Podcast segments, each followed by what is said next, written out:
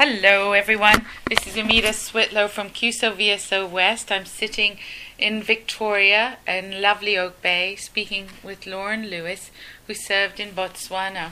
Lauren, what year did you serve in Botswana? It was between uh, the years 1972 and 75. Interesting times. What were you doing in Canada before you went to Botswana?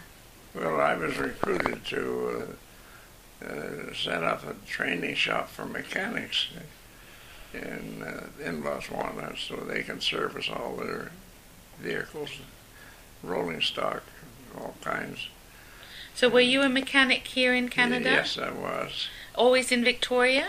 Uh, well, no, I ended up here and I got a service station, and then I had my own operation. So, you were a businessman? Uh, yeah, Businessman, mechanic. yeah. And um, so you you go with your wife. What's your wife's name? Lil. Lil. So you and Lil head off to Botswana. Why would you want to do that?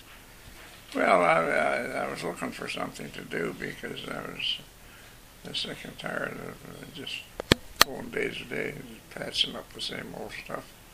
Uh, but anyway, the business was going well, and I sold it. Okay. and uh, I was sort of between jobs, you might say.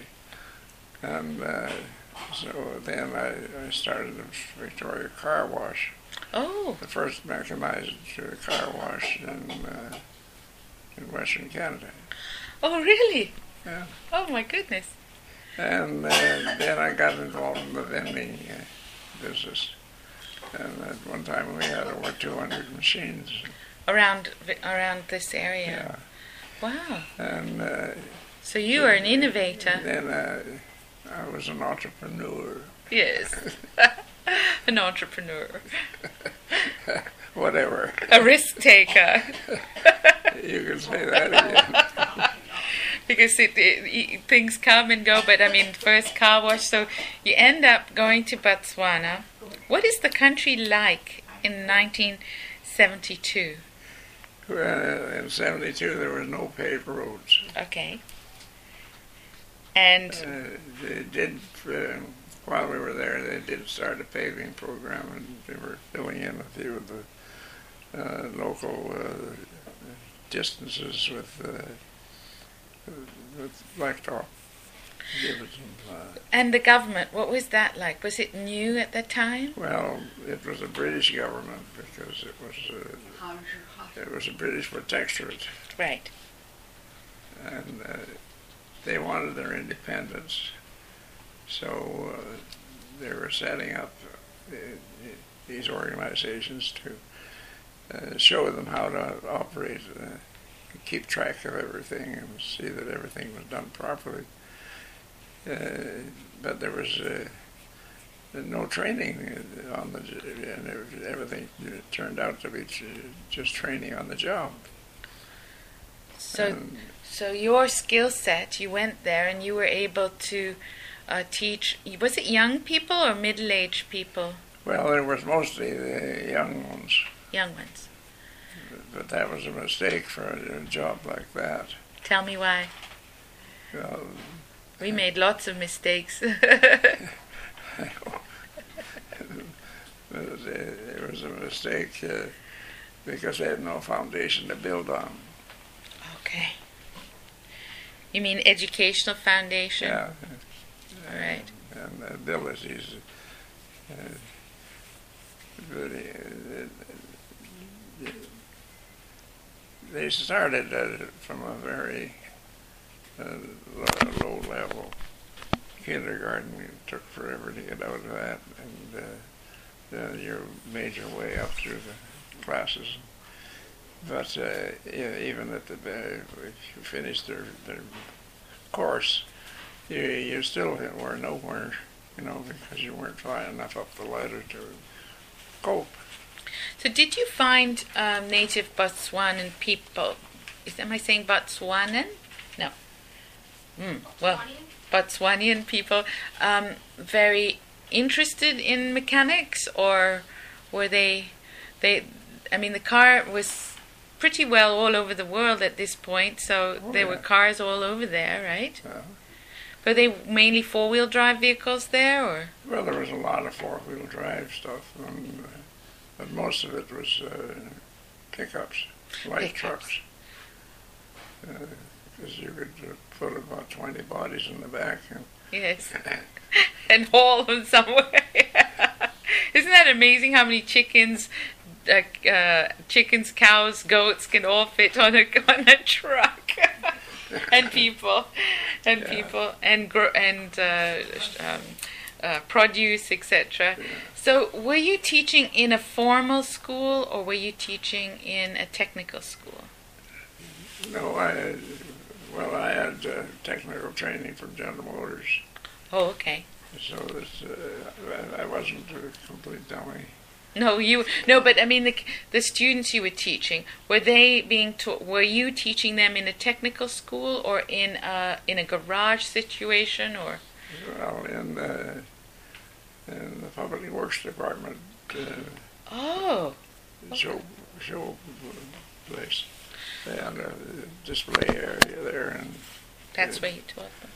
uh, So public works for the city or for the district or do you remember the name of the town that you worked in? oh yeah, very well. Yeah, tell me. Uh,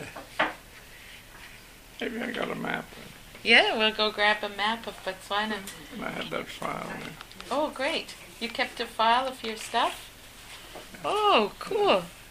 We'll be back shortly as we look through our documents and learn more about Botswana from Mr. Lewis.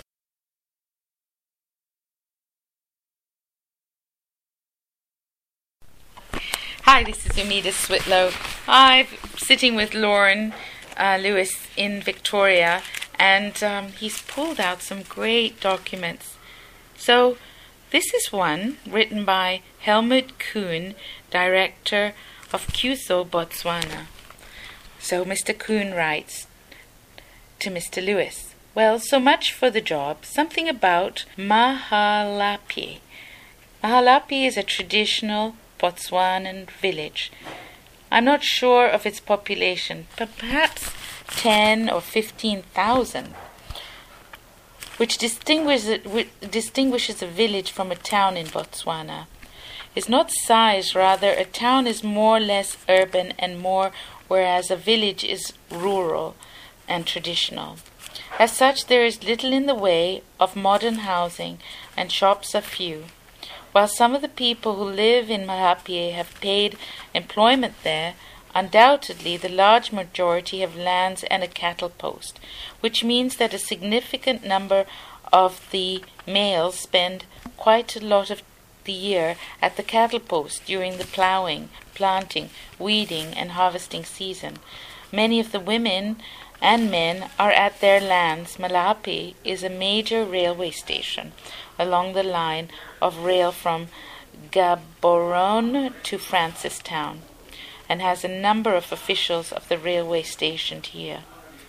As the railway is Rhodesian Railways, many of these staff are Rhodesian whites who are not in tune with the Botswana status as a free black state. Interesting. You will probably find that social pressures will be strong towards association almost entirely with whites. On the other hand, there are some fine people there who can probably help you find an orientation that will be comfortably and happily interracial. Your accommodation will be fairly comfortable, modern house, and basic furniture will be provided.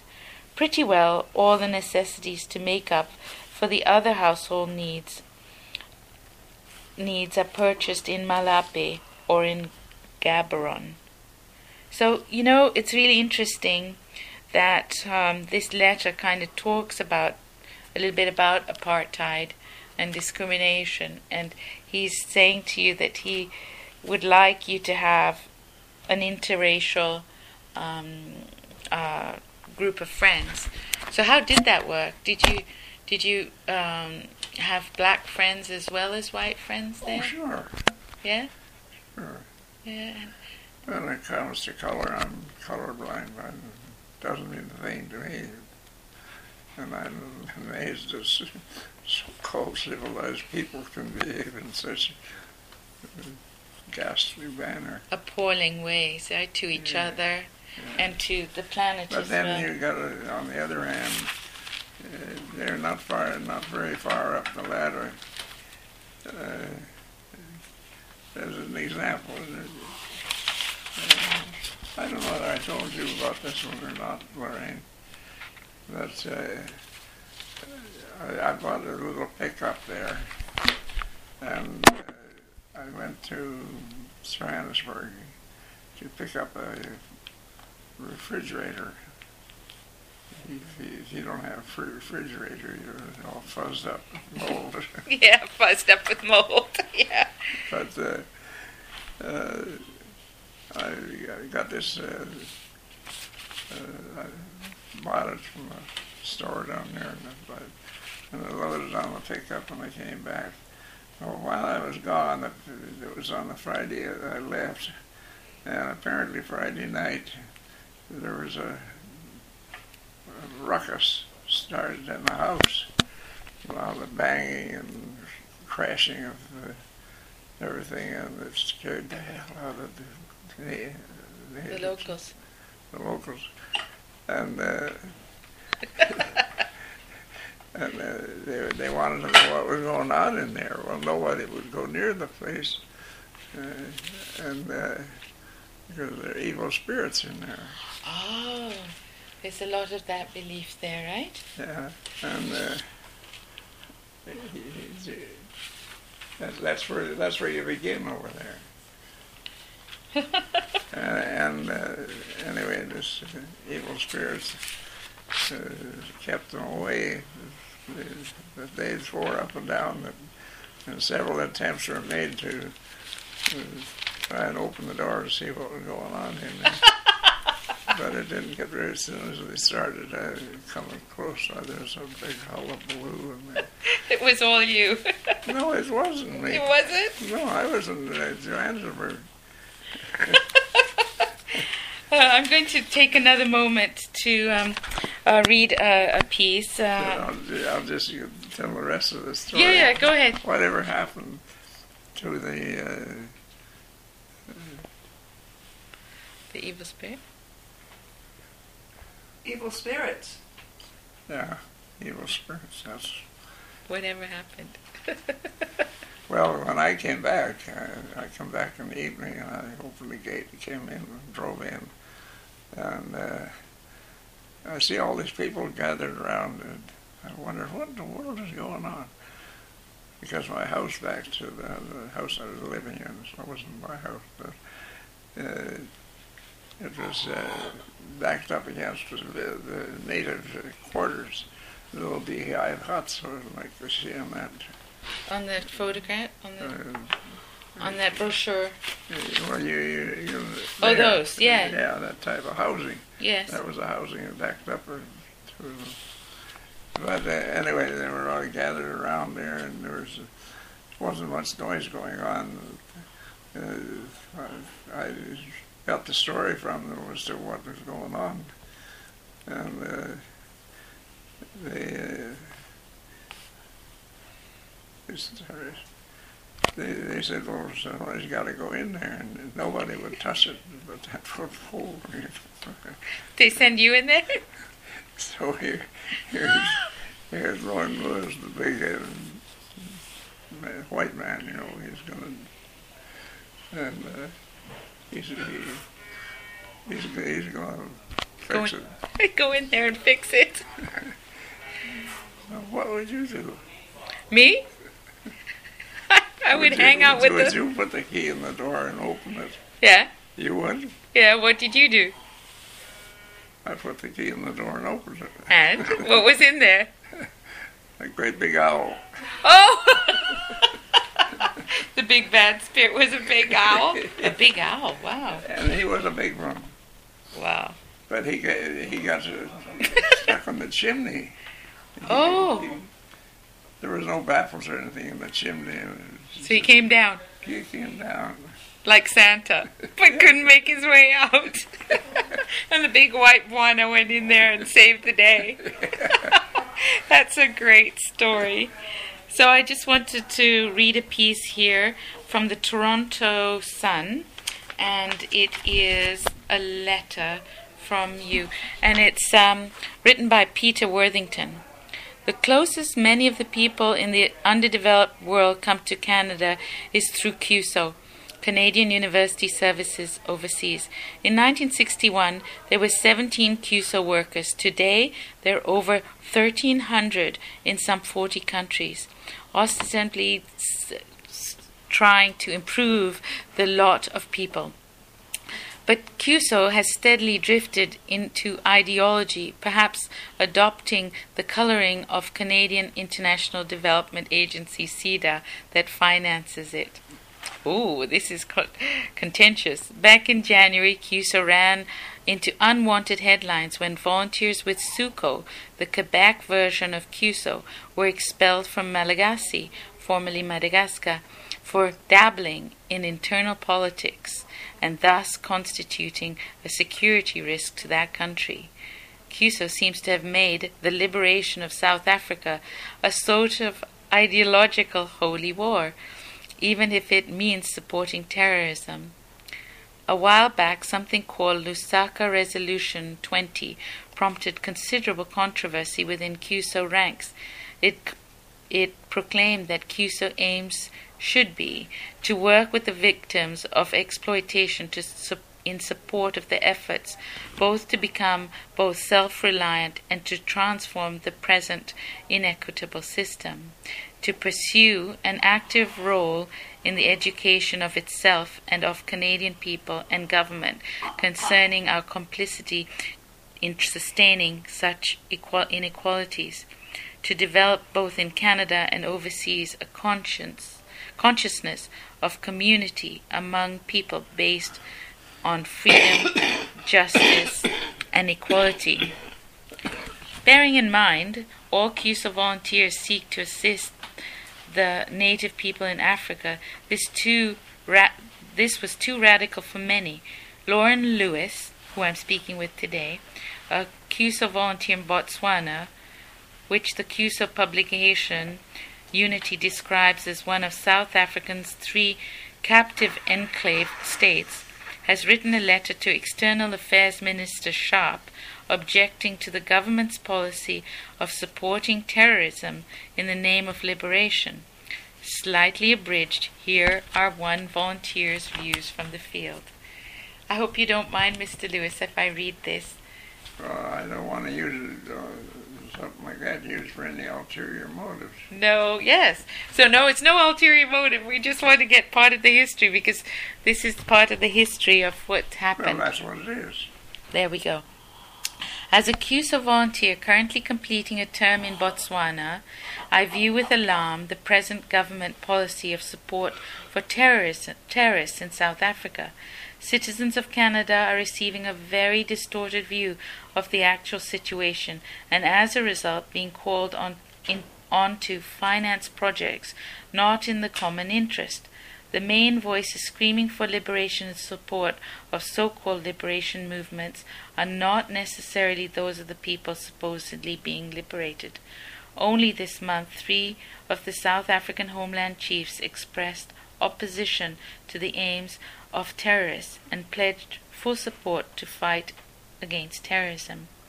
In a radio interview April 3rd, Chief Minister of Obama Chief Philemon Eliphas told his people tribal authorities in the homeland had voluntarily donated 30,000 what's R rubles no uh, uh, rand rand 30,000 rand to combat communism and terrorism.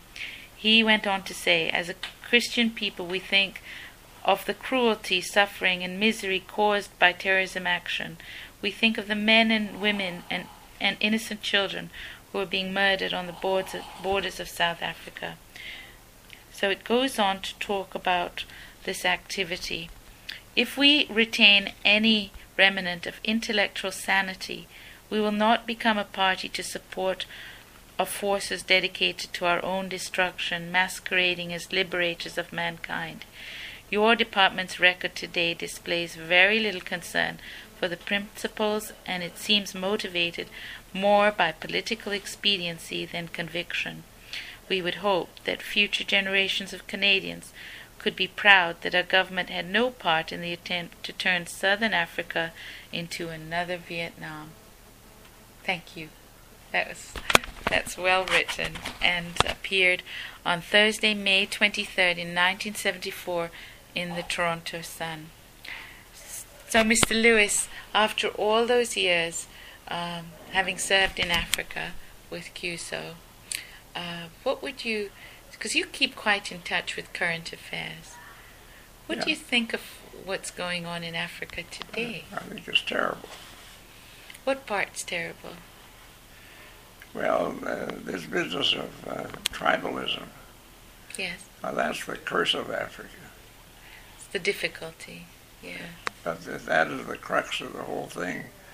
And until you get uh, that under control, uh, it's not the guy with the biggest army that gets to, to, to uh, participate in, in the spoils of war. Yes. Because every time, you know, a classic example of, was the one where they were invited to, the native people were invited to uh, support the cause. They were, at the time, there was a, gasoline rationing, and they were trying, going to put another tax in order, shortage, fake shortage to make things uh, Ah, yes, to increase the price. put the pressure on uh, the other people or the people they associate with to raise the price, and of course cover their costs and make them a dollar, and uh, in doing so, that uh, there was uh, nothing uh, ever mentioned about the, about that, and uh, the, the, the tribal people don't don't know what's going on as far as the government is concerned because the the, the business people and that there's no no connection there at all with the with these socialists hmm that are trying to tear down the country. That they're financing all this crap that's going on. There's a lot of that going on, and I think one of the things that in Canada and around the world, if people were to be what you would call, what you mentioned earlier, colorblind in that pluralistic societies where people like you and me can sit together and have a chat and learn about each other, we were we're less apt to be aggressive towards each other because we understand that you and me were human beings. And I think in your letters, I think that's what you're trying to say. What you are saying is that we're all people, and uh, see, Violence see is- anything there where I might be uh, uh, accused of uh,